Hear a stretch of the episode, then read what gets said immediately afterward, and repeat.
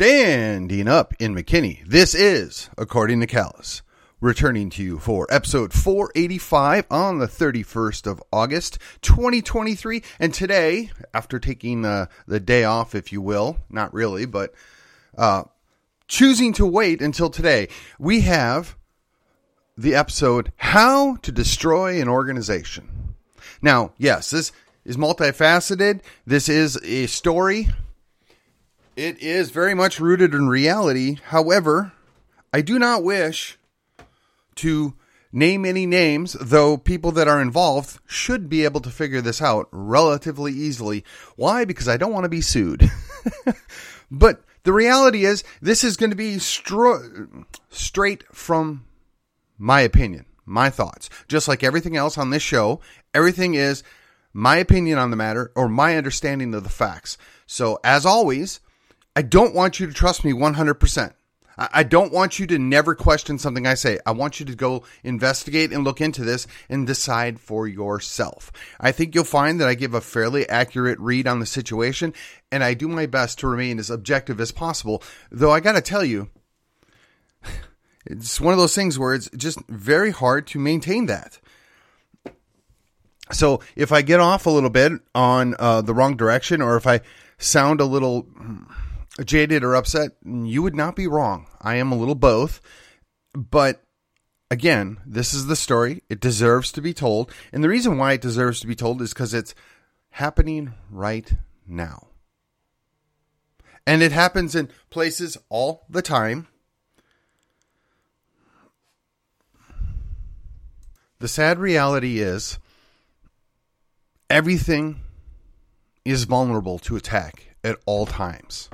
There are ways to protect against this. There are things that can be done, but sometimes the consequences and the um, actions taken in order to accomplish that could be even more detrimental than the situation you're trying to resolve or prevent.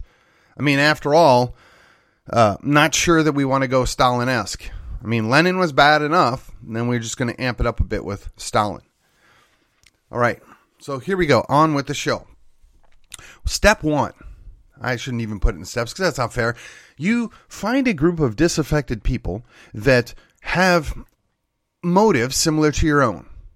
They didn't get an outcome they wanted, and they feel like that because they didn't get something they wanted, that they need to take over. They need to assert their authority, their power. And you coalesce around those people. And you create a cult of personality, a reverence for one or two individuals and deem them so important that everything else must be subservient to that. Now, look, is this an exaggeration? Maybe, perhaps. I mean, if you consider what happened at Jonestown, I mean, it, it, it is a logical progression, and I'm not making that accusation. I'm just saying these are very similar things that play out in the process of taking over or destroying an organization or, if you will, creating a cult. So let's take a few minutes and give backstory. So you have people that always feel like they're on the outside looking in, right? It doesn't matter what the organization is, what the group is. There are always people that aren't in the in crowd. They aren't uh, the ruling faction, whatever you want to call it a certain amount of bitterness grows in people over time. Uh, uh, they they crave respect. They they crave acknowledgement and satisfaction. And it's really hard to fault people for that. I mean, I'm sure, but for a small percentage of people, everybody has dealt with those feelings or those concerns at some point in their life. So fair enough. Now, you can deal with this in a number of different ways, but honestly, you really need to let a lot of that go. It, some of it's real, some of it's not. Some of it, you know, can change your outlook on life or will change how you behave and how you act. But it should not turn you against the very people that you're working with. It should not be used as a an excuse to destroy something. So this feeds directly into the idea of I didn't get what I want, so I'm going to burn it all down. We we're, we do not control it, so it must be evil. Or uh, they didn't listen to me, so they hate me. Th- these are all different ideas that flow out of this. So often, what I find is when you get down that road, when you get down that path, you forget what your goals are, what the ideas are, what the ideals are, what the purpose of the organization is. You become fixated on your own desires, your own wants, your own disappointments. When this happens, you're ripe. The organization, the organization is vulnerable. In rides in the man or the woman with the solution. They explain to you that the problem is the hierarchy here doesn't care about you. The problem is we need to protect everybody and make sure everybody has absolute control and say. The organization shouldn't be led by a couple of individuals, it should be run by everybody. Everybody should have an equal say. Now, that sounds great, right? But it should sound familiar.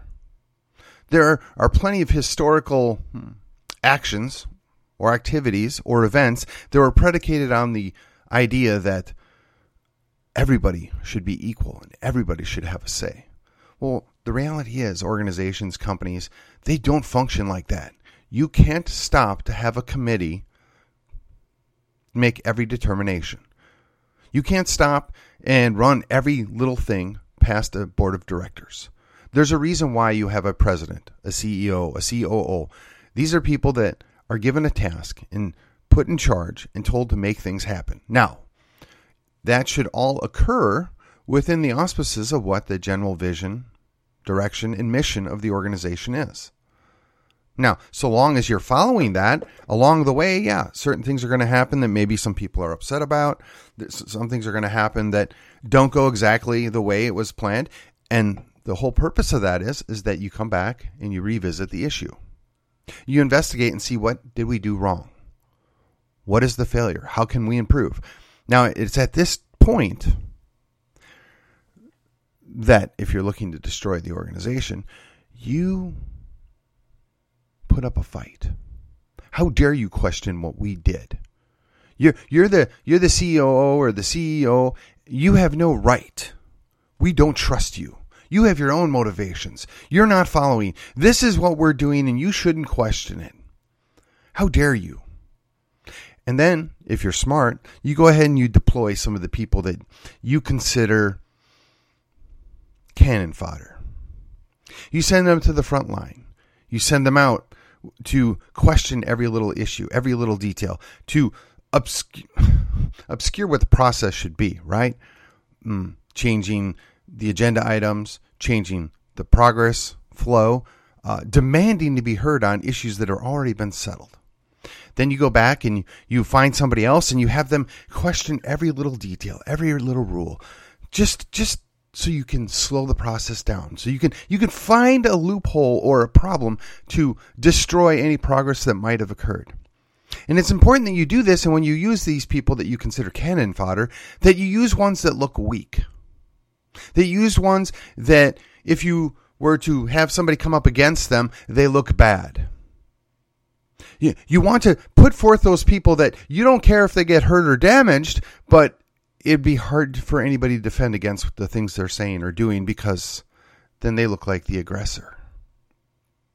And when this happens and you push back, you have to be very careful to push the idea that they're being attacked for just wanting to be fair just wanting to follow the rules, just wanting to make sure that everybody's heard. You have to make sure you seize that moral high ground. It doesn't matter if it's real or not. That's your story. You need to stick to it. You cannot let any other counter narrative be told. You want to make sure that you keep close tabs on the people on your team. You want to invest and infest their minds, invest in their minds and infest in their minds the idea that everybody else is an enemy. Everybody else is the problem. You can't trust them. You shouldn't talk to them. You need to isolate yourself. And yes, they may seem nice, they may seem friendly, they may even seem to agree with us, but we can't trust them. Don't work with them.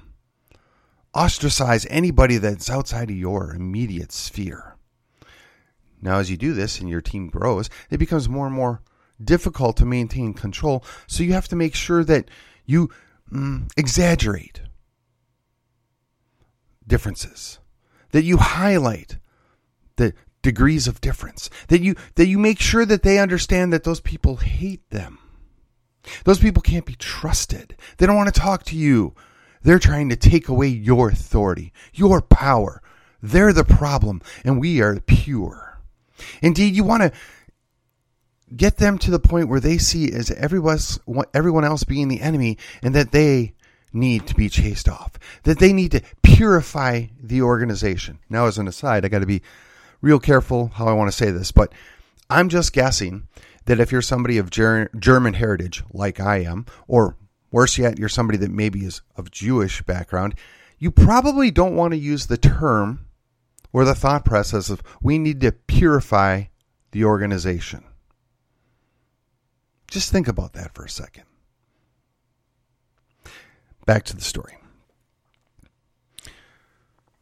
Now, granted, this organization functions to do one thing, but you are now planting the seeds and changing the direction of what the organi- organization should and could be doing. Why? Because you want to do what you want to do. You want to make sure that you get a specific outcome.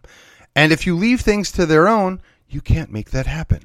So as you've continued to disrupt, slow down, jam up, people get frustrated. And this is what you want. This is the goal behind what you're trying to do. You're trying to drive off the people that are normal, the people that are just want to get things done, the people that are interested in the overall ideas that don't have the time and energy to make that happen.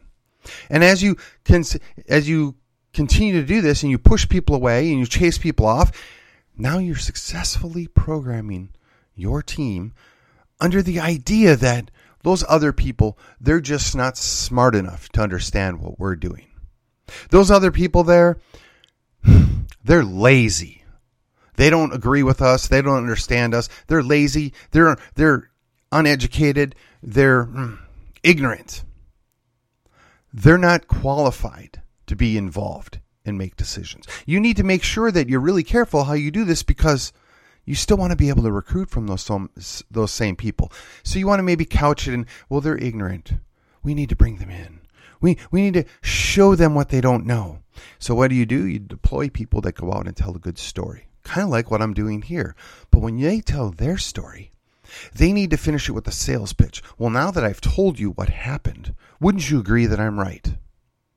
Well, now, now that I've told you what happened and how we understand it, you do understand that we're right and you need to come with us. You need to put the hard sail on this, whereupon that there is no other side to the story. I've told you everything you need to know. You shouldn't question us. We're right. We're pure. We want what's only what's best. You need to come and join our team. Now, again, some of this should sound familiar, even if it's not in a historical value. I mean, if you watched any of the movies in the last, I don't know, 40 years, search your feelings. You know what's true. Come and join us. Right? I mean, this is the kind of stuff we're dealing with here. They're manipulating and selling people. Now, me, every time I tell a story, every time I recite what I saw or what happened, I always tell people hey, that's what I think happened. I think I've been objective and fair, but you need to go talk to the other people. Feel free. And if you find that I'm wrong or I get something out of whack, please come tell me. Let me know. I have no fear of being corrected. I have zero concern about missing a minor detail. And while we're at it, while we're doing this, keep in mind it is imperative that you train your people in part of their distrust and their lack of willingness to believe anybody else is pure, that anybody else has good motives, you need to train them to not only record, but to question everything that that person's talking about. So even when you're having a conversation, you need to take notes. You need you need to record it. And then if you're really good, you'll catch them. They'll make a mistake. Maybe they'll maybe they'll get a detail wrong. Now, if they get that detail wrong, or they made a mistake in the co- course of a conversation that's an hour to an hour and a half long, you need to make sure you go out and let the whole world know they missed this point, or they got this little detail or this little fact off, or not hundred percent accurate, and you need to paint them as liars. You need to create the idea that they're disingenuous and they're up to no good. And how do I know this? Because they lied. It doesn't matter if it's real. It doesn't matter if it's innocuous. It doesn't even matter if it's not pertinent to the discussion at whole. You caught them in this little thing. And you you need to save that recording and play it to other people. And you need to sow the seeds of doubt and hate and distrust. You've got to seize control of other people's hearts and minds. You got to make sure you pull them over to your side because after all, we must seize control because we know what's best. We, we are the only ones that can be trusted. So, yeah, this is happening. This goes on. And I got to tell you, it's effective. And because you've sown the seeds of doubt and because you've basically said that other person can't be trusted, now the person you're telling your story to feels conflicted. Well, should I even call that person? How do I know they're going to tell me the truth? Well, you know, what's interesting here is most people will occasionally get small details wrong. Or most be, most people will actually add additional details when talking about a situation as time goes on. This is both completely normal and expected. If you've watched or heard anything having to do with criminal investigations, the people that do the investigations have the most doubt on the people that are exactly the same every time they're interviewed. It is expected that there'll be more detail or a better clarified piece of information as time goes on because people are spending time thinking about it. They're reliving it and they're they're getting better memory. Now sometimes that memory is wrong or sometimes that uh, memory as it firms up and clears up it's on the wrong information or it re remembers something improperly but it's more detail right it's the person that tells the same exact story over and over again and never alters their story. That's the one that causes police investigators to question. Now, if you don't believe me, again, I encourage you go do your own research, look it up for yourself. There's an advantage to telling the truth. There's an advantage to being clear when you're telling your story to say, look, I might get something wrong. I, I might not have every detail accurate because you're saying from the onset that I'm not perfect, nor do I live under the illusion that I am. You're, you're being straight with the person you're talking to.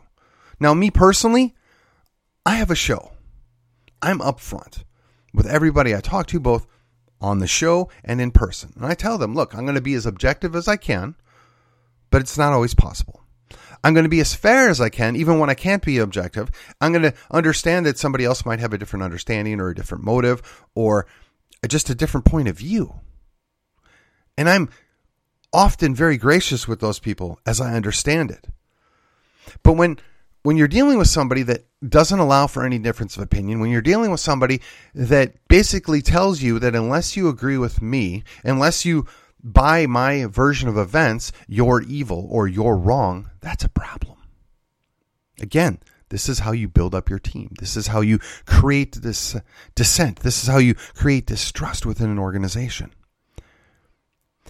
And then what you do is you start to antagonize, you start to poke, you, you start to incite problems with the people that are in a position to fight back, the people that are in a position that actually know the truth, the people that have been involved, and you want to isolate them.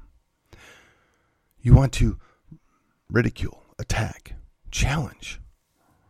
You want to get a reaction out of them. Why? Because as soon as they react, now you can play the victim card. You put it off on them. They're overreacting. They don't know how to control themselves. They're being mean. They're being rude. They said a bad word.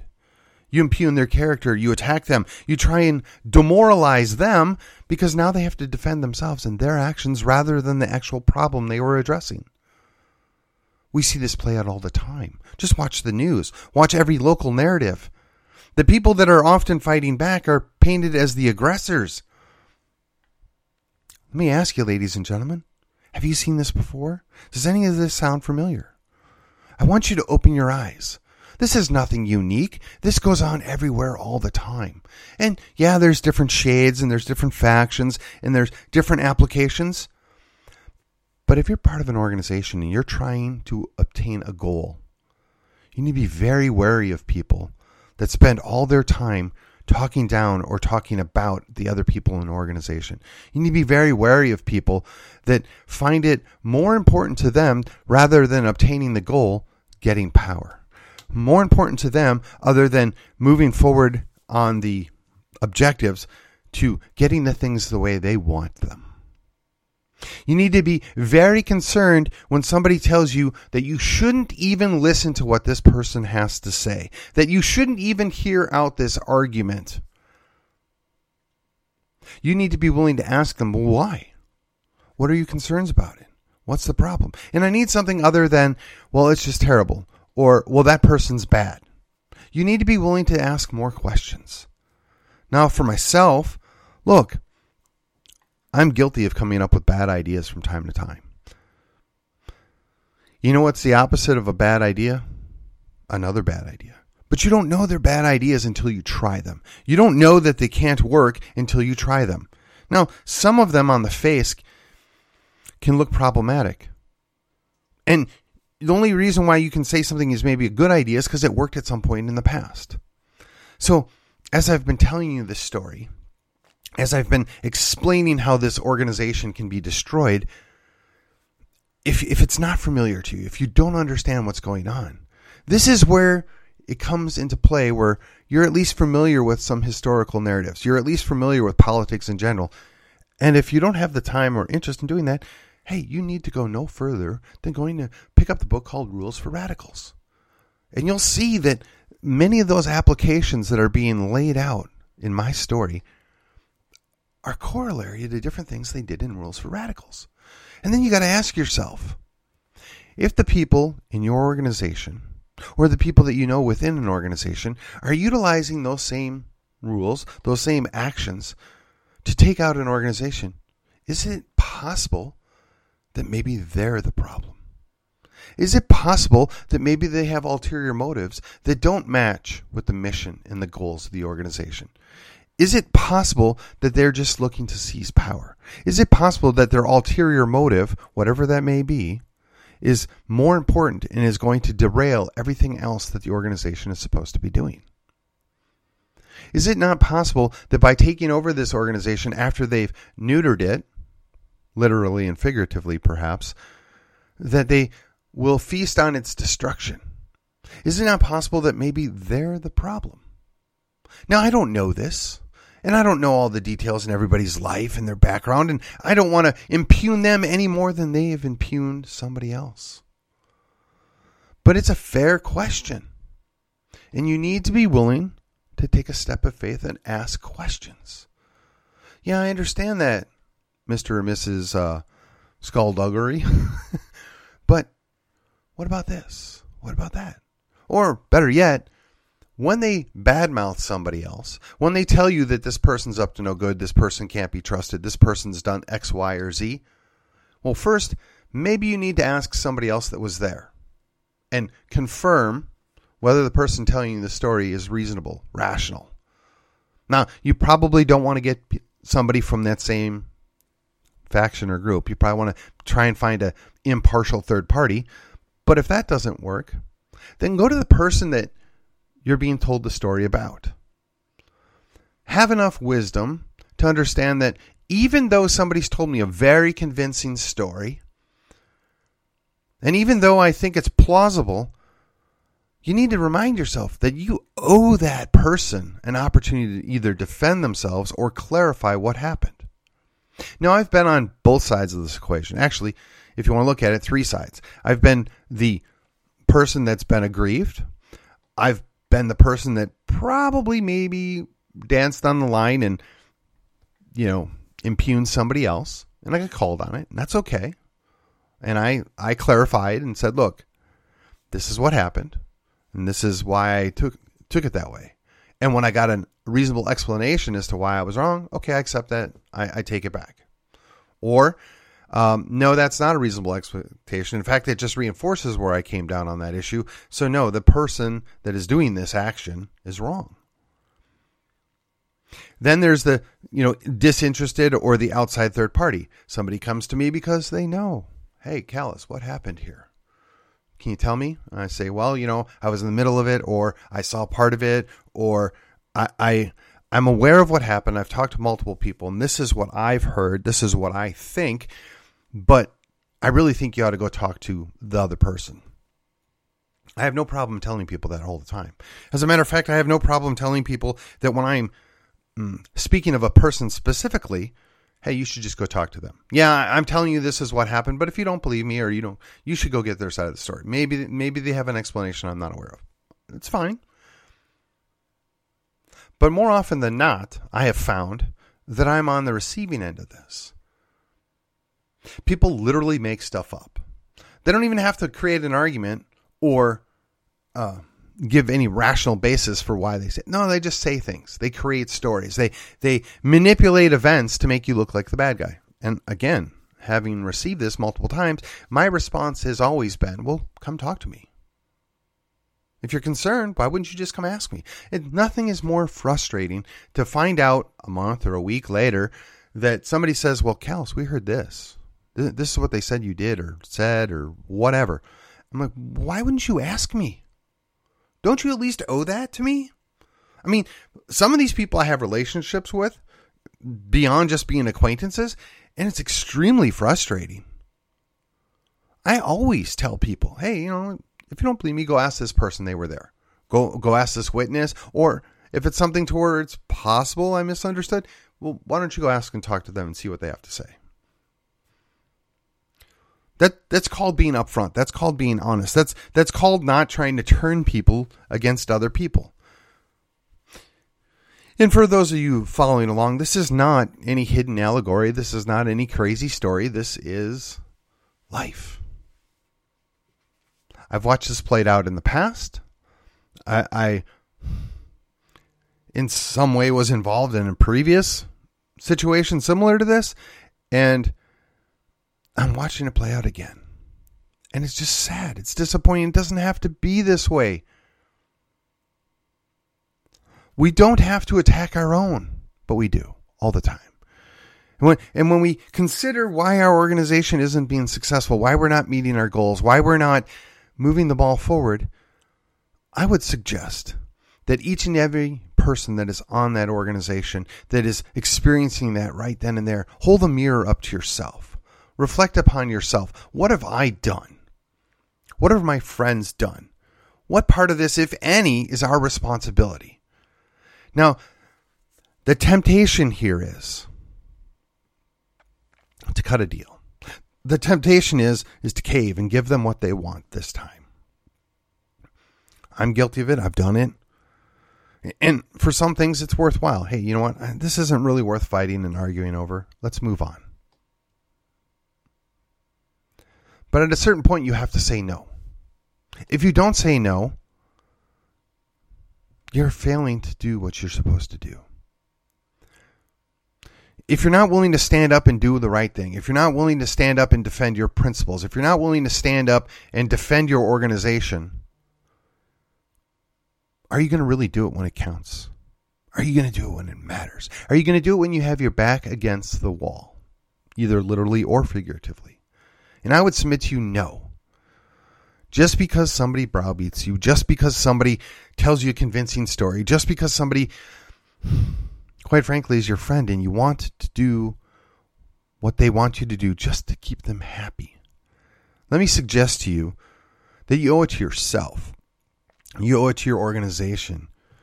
You owe it to your other acquaintances to spend a little more time investigating to determine whether or not this is the best thing. Or are these people actually working to destroy the organization? Are these people up to hmm, ulterior motives? I'm not going to say nefarious, just ulterior motives. Are they wanting to derail the purpose of an organization so that they can get it to do what they want it to do? And is that the best thing going forward? So I've I've told you a story of what's going on. I've told you a story of how, in my opinion, you can and should deal with it. But the real question is, what are you going to do? Are you going to open your eyes and pay attention to what's going on around you and maybe see what's unfolding?